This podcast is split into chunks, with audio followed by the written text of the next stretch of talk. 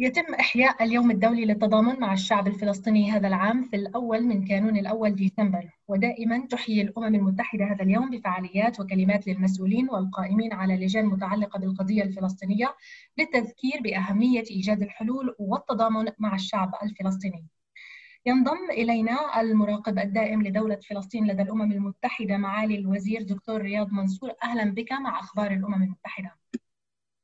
شكرا أهلا وسهلا على استضافتي وكل عام وأنتم بخير. وأنت بخير. دكتور رياض في يوم التضامن مع الشعب الفلسطيني ما هي الرسالة التي تودون أن تصل إلى مسامع العالم والمجتمع الدولي؟ نحن اولا ممتنون للمجتمع الدولي ومنظمات المجتمع المدني وكافة حركات التضامن التي عبرت ولا تزال عبر السنوات العديدة على تضامنها مع الشعب الفلسطيني.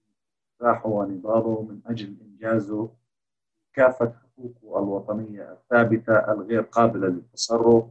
وفي المقدمة من منها حقه في تقرير المصير والاستقلال في دولته المستقلة وعاصمتها بطبيعة الحال القدس الشرقية وإيجاد حل عادل على أساس القانون الدولي وقرارات الامم المتحدة ذات الصلة وفي المقدمة منها قرار 194 في هذا اليوم يستذكر العالم آه، معاناة الشعب الفلسطيني وكفاحه من أجل إنجاز هذه الأهداف ويعبر عن تضامنه معه آه، للاستمرار في هذه المسيرة وصولا إلى إنهاء الاحتلال الإسرائيلي الذي وقع في الرابع من حزيران عام 1967 وإنجاز الاستقلال لدولة دولة فلسطين وبقية الحقوق الوطنية الثابتة المعروفة والتي أشرت إليها اليوم هل يحتاج الشعب الفلسطيني إلى وقف التضامن أكثر من أي وقت مضى ولماذا؟ الآن يعني خاصة بعد آه، بعد وجود إدارة الرئيس ترامب أربع سنوات والتي أخذ فيها منهجا مغايرا لسياسات الإدارات الأمريكية قبله. في آه، دعم وإسناد آه، أعتى حكومة يمينية في تاريخ آه، سلطة الاحتلال الإسرائيلي حكومة بنيامين نتنياهو ليشجعها ويسندها في التمادي في الاستيطان وتوسيعه آه، الذهاب باتجاه ضم 30% آه، من أرض آه، الضفة الغربية المحتله في الغور وفي سواحل البحر الميت الشمالية وكل المستوطنات والبؤر الاستيطانية. واتخذت هذه الإدارة سياسات عدوانية ضد الأونروا التي تساعد اللاجئين فلسطين قطع المساعدات عنها. وخالفت هذه الإدارة الإجماع الدولي وقرارات مجلس الأمن بشأن القدس والاعتراف بالقدس عاصمة إسرائيل ونقل سفارة الولايات المتحدة من تل أبيب إلى القدس. هذا بعض من آه، السياسات العدوانية السلبية آه، الذي آه، تماهى فيها المزدوج ترامب نتنياهو ضد الشعب الفلسطيني الأربع سنوات العجاف الماضية. فلذلك في ظل هذه الظروف نحن في حاجة إضافية للتضامن والوقوف مع الشعب الفلسطيني في التصدي لكل هذه السياسات العدوانية الجديدة التي تحاول أن تدمر القضية الوطنية الفلسطينية وتلغي حق الشعب الفلسطيني في إنجازه. لذلك يعني نحن في آه، حاجة إضافية واستثنائية في هذه الأيام. لمثل هذا التضامن لنتخطى آه، هذه المرحلة الصعبة آه، ونعود إلى مراحل يتم فيها التعاطي مع إمكانات اللجوء إلى خطوات عملية تبدأ في تنفيذ الإجماع الدولي حول حقوق الشعب الفلسطيني وإنجازه. نعم.